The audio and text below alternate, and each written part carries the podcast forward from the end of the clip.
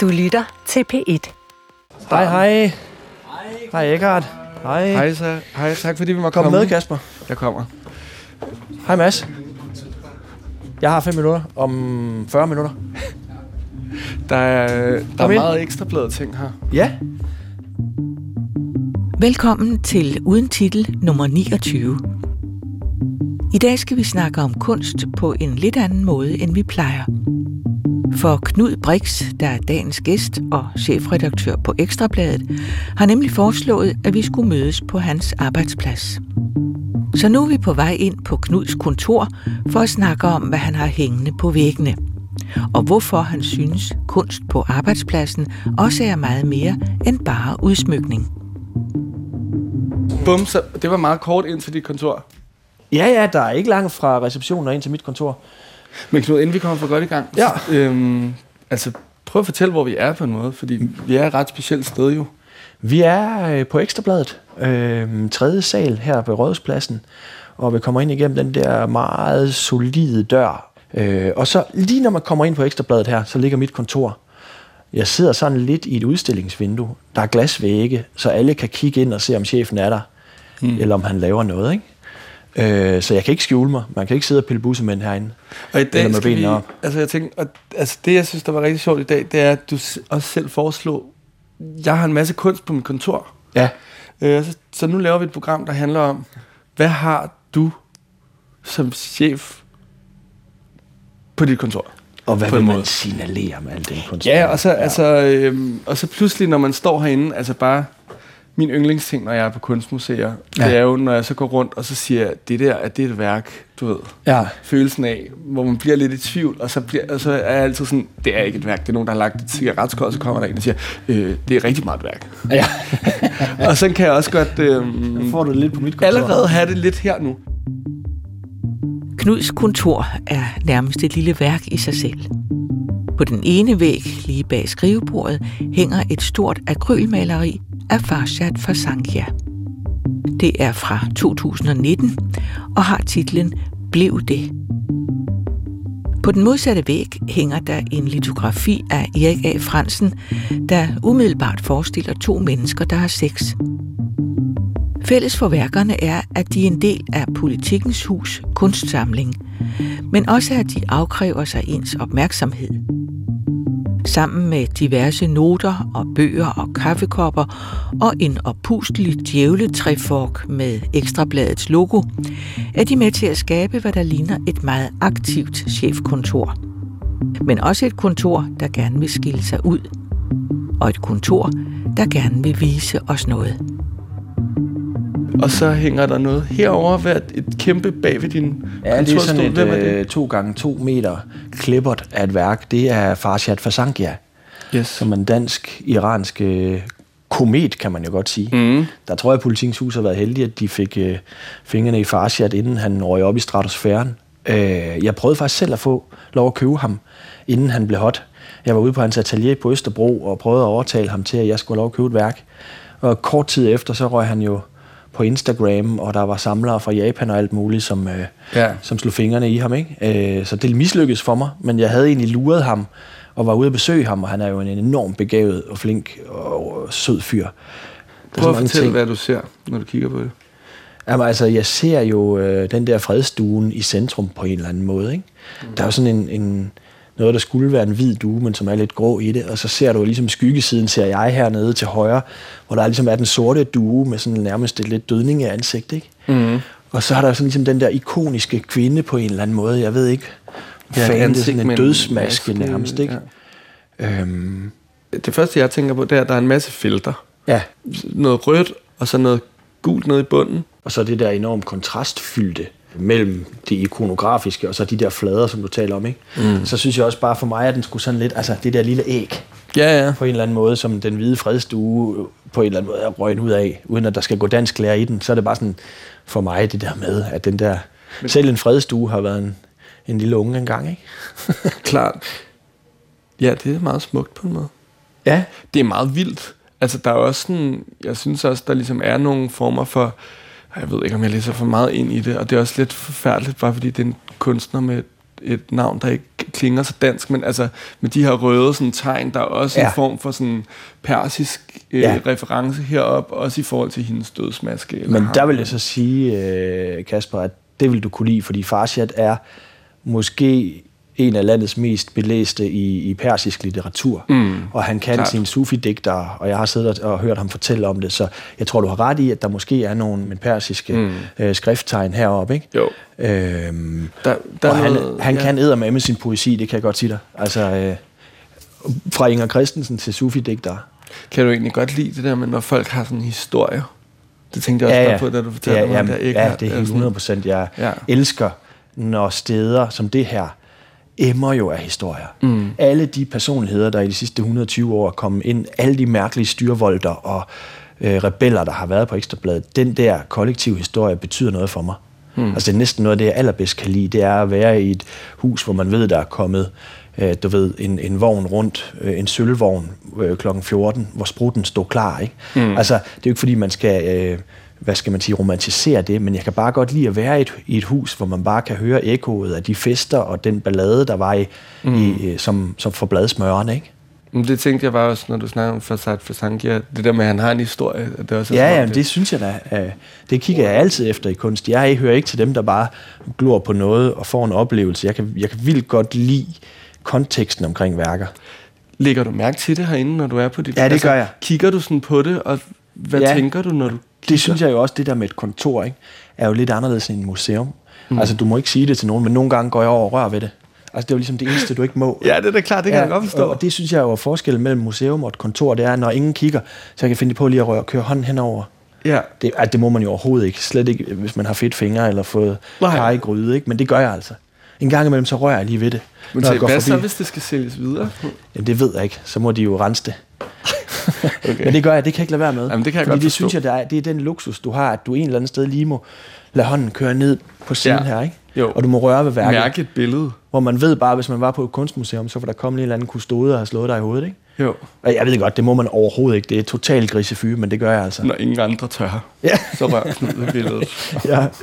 Øhm, ja. Nå, men, sådan, men kigger du, det jeg tænker på er, sidder du nogle gange, eller sker det sådan, så der er også noget, nogle puder her over i din vindueskamp, sidder du så, og så kigger du, og så tænker, bruger du det? Nej, det sker, du de det ting, sker mest... Øh, jeg ved ikke, hvordan det er, men det er jo det samme som de ting, du havde hængende på teenageværelset. At til at starte med, så har du bare den der fornemmelse af, wow, nu er der med sket noget her. Mm. Og så langsomt, så bliver det et med, med dit rum, hvor det nærmest får en betydning i rummet. Så der, hvor jeg egentlig møder det mest, det er, hvis jeg har været til et eller andet møde, så kommer jeg tilbage til mit kontor. Så kunne du jo ikke undgå, at den der fredstue lige kommer op og bider dig i øjet, ikke? Mm. Øh, så det er mere sådan, der var den igen. Hold det op. Nå ja, jeg har det her værk hængende. Mm. Der jeg møder det mest. Og så bliver jeg, altså grundlæggende bliver jeg bare i godt humør af at have Altså, jeg synes jo, det er vildt spændende, for, altså det der med at have noget på sit kontor, fordi det er alligevel ikke helt teenageværelset. Det er jo også meget noget med, at folk går forbi og kigger ind, eller ja, ja. det siger meget om dig på en eller anden måde. Jamen, prøv at høre. Altså, de signaler, du udsender med den kunst, du har, skal man virkelig ikke forklare. Altså, så vil man sige, at man kan prøve at lade som om, det ikke eksisterer, men selvfølgelig sender jeg et signal ved at have et farshad-billede hængende. Mm. Øh, det var også sådan, at det hang op på fjerde sal i økonomiafdelingen. Og så blev jeg spurgt lidt, du ved, så er der sådan nogle mystiske hierarkier i sådan et hus. Så er man pludselig chefredaktør, så må man godt lidt være med til at vælge, sådan, hvad kan du lide, og hvad kunne du tænke dig, og sådan noget, ikke? Mm. Så siger man sådan, nå, men, det ved jeg ikke, jeg har set det der farshad-værk, men altså, det hænger jo op i økonomiafdelingen.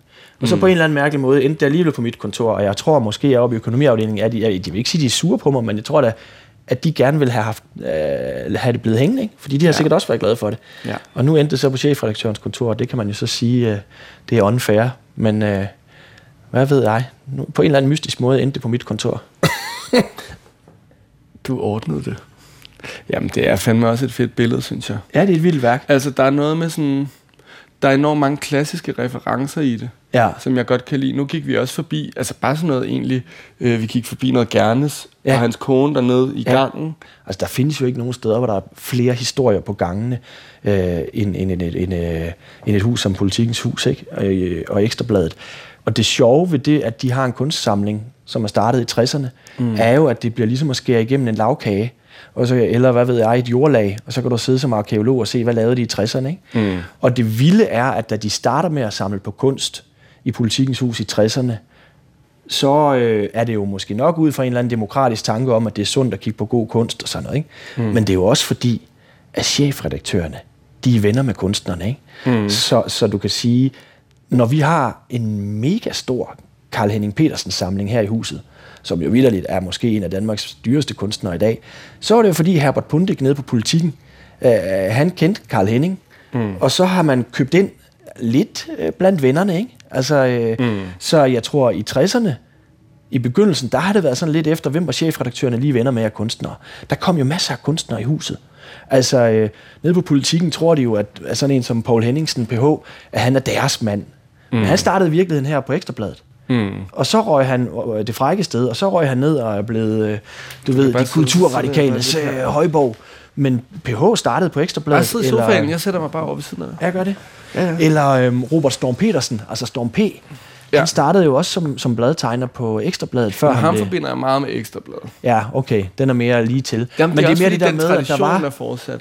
Ja, og der var bare sådan øh, et moselandskab mellem kunst, bladtegning, mm. de vilde ting, der skete på Ekstrabladet.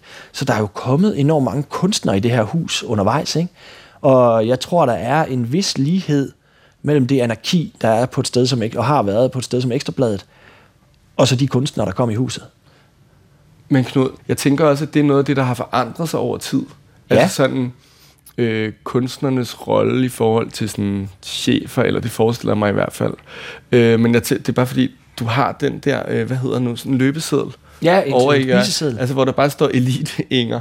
Og det er ikke for at snakke helt meget om Inger Støjberg, men jeg tænker bare, i forhold til det, du siger nu, så er det da bare vildt sjovt, at altså nu tænker jeg sådan også, at øh, Ekstrabladet er også på en eller anden måde garant for sådan en solid, tværgeografisk dansk klassekritik indimellem, ikke? Ja, helt sikkert. Sådan, at man skal ikke sådan blive for fin på den og sådan noget. Nej, nej. Øh, og kunstnerne skal også øh, ikke, du ved, være for høj og flot i hatten? Altså, hvordan Nej, hænger det den, sammen med Ja, der har jeg da faktisk lidt modsat. Hmm. Altså, øh, vi blev jo beskyldt på Ekstrabladet for at være sådan en stinkende svogelpøl, ikke? På en eller anden måde.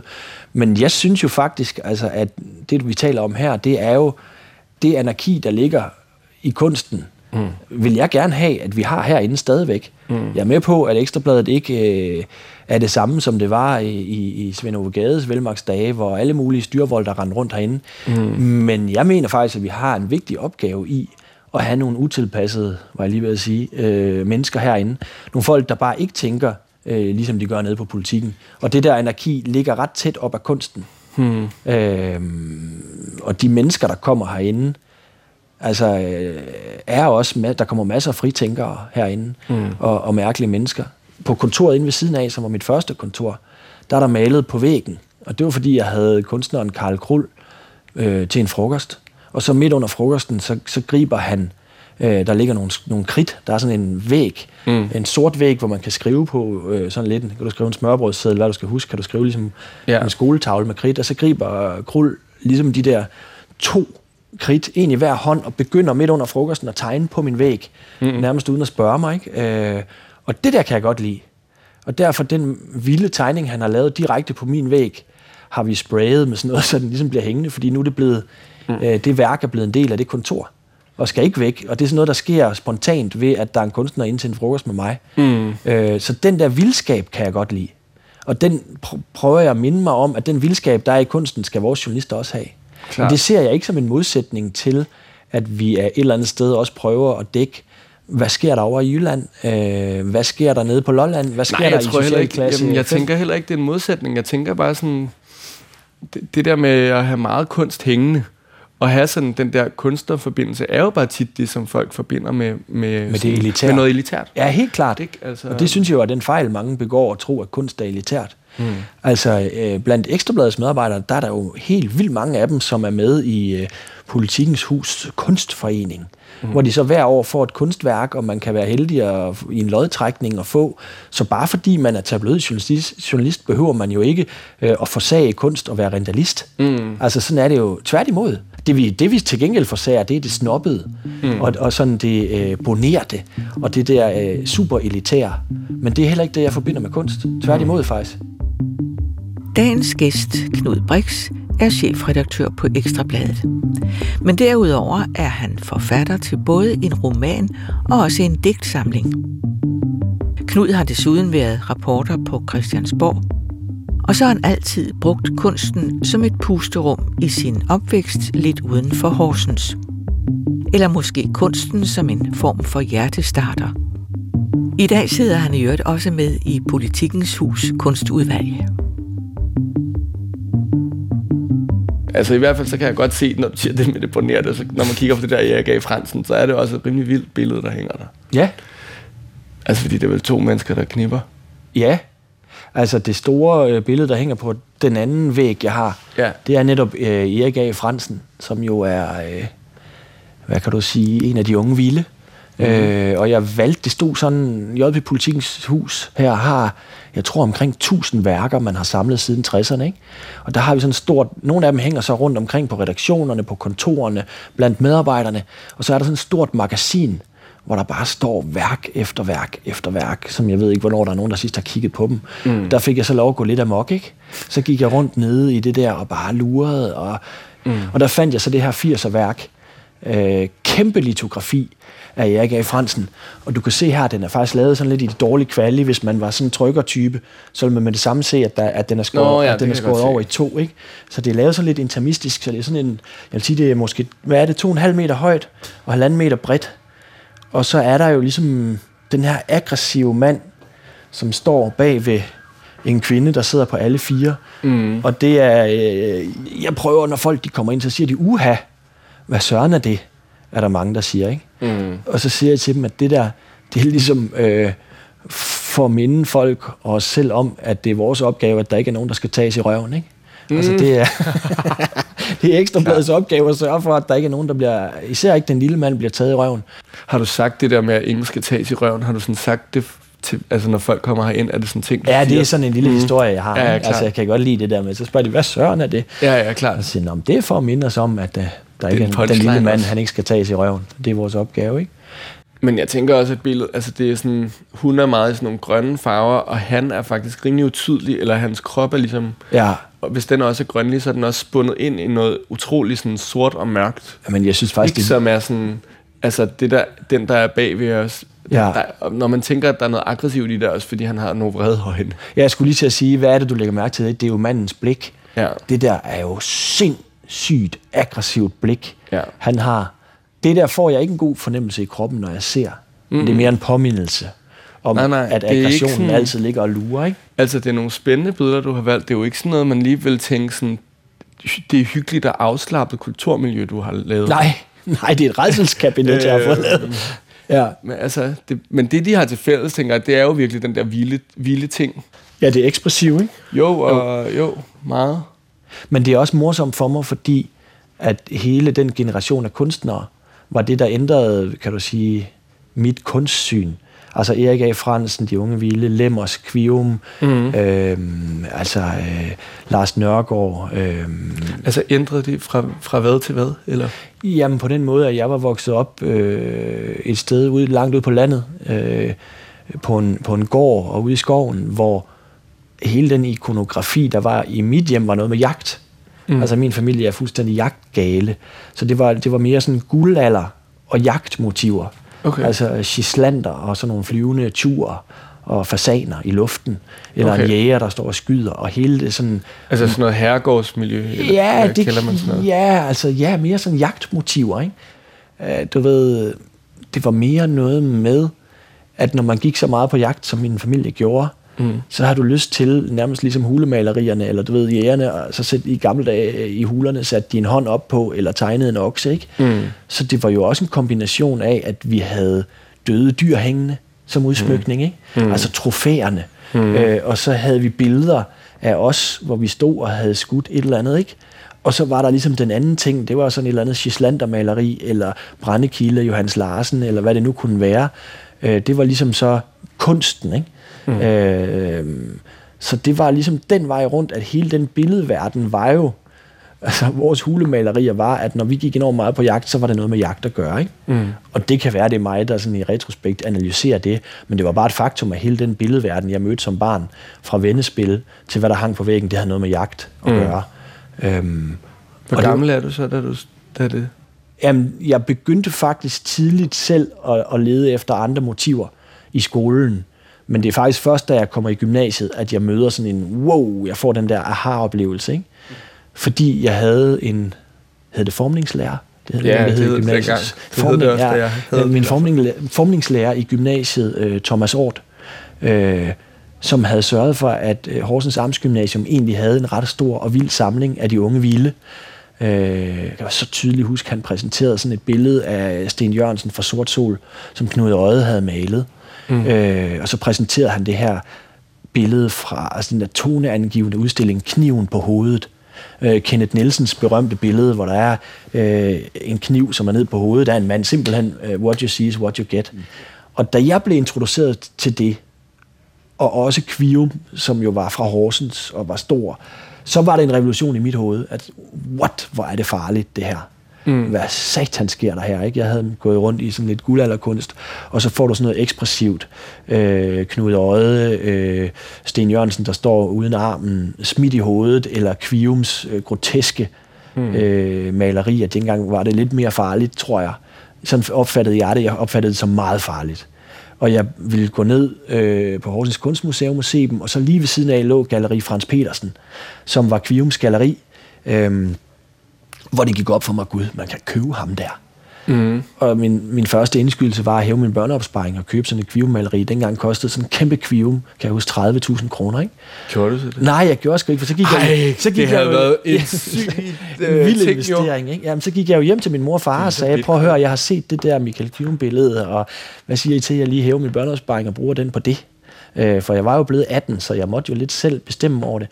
Og så var det sådan lidt, ja, nå, ah, og så endte jeg med ligesom at folde kortene og ture, ikke? Og det har jeg da nærmest fortrudt lige siden. Altså, øh, jeg skulle da bare have gjort det for mit instinkt. Det var på ja. som 18 år, det havde været sådan... Ja, og der blev Horsens Kunstmuseum sådan lidt, om ikke et fristed, men sådan et sted, hvor vi gik ned og så Kvium og Lemmers og Erik, der hænger her, og kan du sige, nogle af dem, de var inspireret af, altså sådan en italiener, en Rainer Vaccari, som havde sådan nogle mærkelige menneskekredse, øh, som jeg bare synes var for vildt dengang. Altså noget, jeg tænker på, når du snakker om de her ting, jeg ved ikke, nogle gange er det jo lidt søgt, det der med, at kunsten skal sådan gribe ind i livet og sådan noget. Altså nogle gange er den jo også bare kunst, men jeg tænker bare på, sådan, kan, man, kan du sådan prøve at sætte ord på. Sådan, gjorde det så en forskel, eller hvad? Ja, det gjorde altså, det. Altså det der med at se det, hvordan, hvad, hvad gør det så ved unge Knud, eller hvad man skal sige? Mm, det gjorde jo, at det var også der, at jeg blev født som øh, samler. Ikke at jeg har haft råd til at opbygge en stor samling, men jeg begyndte jo på en helt anden måde at søge den slags motiver. Finde ud af, hvad er det her for noget? Og så mm. havde vi en dansk lærer, der introducerede os for, for nogle af digterne fra den tid, altså F.P. Jak eller Strunge, mm. og sådan en rigtig klassisk gymnasieting og man er jo plastisk som menneske på det der tidspunkt. Ikke? Jeg var i mm. hvert fald, jeg var sådan et stykke modellervoks. Og der kommer så nogen og smider de her billeder i hovedet på mig. Og jeg tror da også, at det er sådan en forklaring, jeg søger bagefter. Men det var vidderligt sådan en, hold da kæft. Altså, mit fundament er et andet nu. Mm. Vokset op med det her guldalder, og nu kommer der de her mennesker, som kyler malingen på, men jo samtidig kan male, og der er et håndværk, og der er noget, jeg ikke forstår, og der er noget, jeg havde reelt en fornemmelse af, at det var lidt farligt. Mm. Øhm, og så alligevel blive taget i hånden af en formningslærer, der forklarede en eller anden kunstnerisk tradition, og så har der været 70'erne, som de gør op med, og alt det mm. der, man nu får proppet i hovedet. Men jeg husker det vidderligt som sådan en form for jordskred under mig øh, i forhold til, hvad min billedverden var, fordi jeg var meget visuelt orienteret. Men jeg tænker bare også på, det var ikke sådan noget med, altså vendte du dig væk fra jagt og sådan noget? Nej, nej, det var jo ligesom med min familie, er stadig min familie, selvom mm. de mhm. går på jagt, ikke? Men mm. jeg, jeg havde med ikke noget Leif Ravn Jensen hængende længere, eller, eller Gislander, eller sådan. Det blev jo sådan, også en måde at bryde fri på, at min familie har så, de går op i den her slags billeder. Mm. Det er noget, du køber på Brun Rasmussen. Fint nok.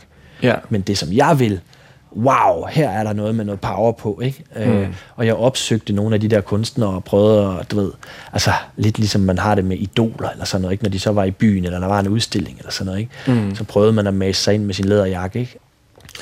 Altså det var også der, hvor jeg fik den der nærmest besidderiske trang efter, at det her må jeg eje, mm. som jo er lidt latterlig. Fordi kunst bør du jo ikke eje på den måde, men jeg fik den der, det her, det må jeg eje. Ja. Altså, jeg må have noget af det her på en eller anden måde, ikke? Øhm, Knud, hvis vi lige prøver at zoome ud fra de her billeder, bare som sådan noget af det sidste, ikke? Og så så det her kontor, hvad vil du så... Hvad vil du egentlig selv sige? Eller er der sådan nogle ting, du selv lægger mærke til? Jeg lægger jo mærke til dybest set, at det er lidt rodet, ikke? Altså, øh, der er lidt rodet på en det ser meget, eller jeg vil sige, der ruder jo ikke på gulvet. Og sådan, Nej. Det er jo, men der ser meget aktivt ud. Men jeg nærer også en nedgroet mistro mod folk, der har for rent på deres øh, skrivebord. Ikke? Får man sådan en fornemmelse af, at der også er totalt clean op i deres hoved. Og så har vi den her underlige mand, der står over i hjørnet. Ja. Som også er sådan en lidt underlig skulp- øh, skulptur, hvor jeg har stukket en avis ind under armen på ham, ikke? Jo. Og ham fandt jeg også nede på lageret. Og det sjove med ham er, at der er ingen, der kan fortælle mig, hvem der har lavet den. Det er sådan et ukendt kunstner. Der står sådan en, en halv meter høj skulptur af en mand, der står og ser arg ud. Og så kan du se, at han har brækket armen, ikke? Mm. Og du kan se, at han er, han er forslået. Men ham, han har en hætte på og et ja, tørklæde. måske sådan lidt en jockeyhætte eller sådan noget. Ja, ja, der er et eller andet. Og sådan en lille... Hvad står der her? Det er ikke for at ødelægge øh, Der står mysteriet. 1911. Geo Vilmer står der. Hvad? Geo Ulmer eller Vilmer. 1911. Ja, er rigtigt. Vi kan jo prøve at slå ham op. Men jeg kan egentlig også lidt godt lide, at jeg ikke ved, hvem der har lavet det. Men ja, jeg... klart. Jamen, jeg, altså, det jeg tænker på, det er også det der med, at den er gået i stykker lidt, og sådan har fået nogle knop, som jeg gør. Der er sådan ja, noget ruinøst over Han har simpelthen mistet en arm, jo. Nå ja, gud. Ikke? Nå, men det, jeg troede faktisk bare, den var Nej, bag på ryggen, her. men det ser meget sådan... Se, der gipsen her. Klart. Så jeg tror ikke, der er nogen, der vil have ham på kontoret. Han var simpelthen for ramponeret, men det ved jeg så ikke. så jeg ham. Jeg ved det ikke. Jeg, ja, der er et eller andet i ham, og hans, den der måde, han står på, så står jeg lidt selv med den der lidt ja, ja. ludende holdning, øh, og, og de der hofter, som lige er gået i knæk, ikke? Altså, han ser jo rimelig provokerende ud. Du har lyttet til Uden Titel nummer 29. Dagens gæst var Knud Brix, og værkerne var af Farshad Fasankia og Erik A. Fransen. Din vært var Kasper Erik. Uden titel er produceret af Munk Studios til DR. I redaktionen er Nina Vadsholt, Anne Jeppesen og Hanne Butch Jørgensen.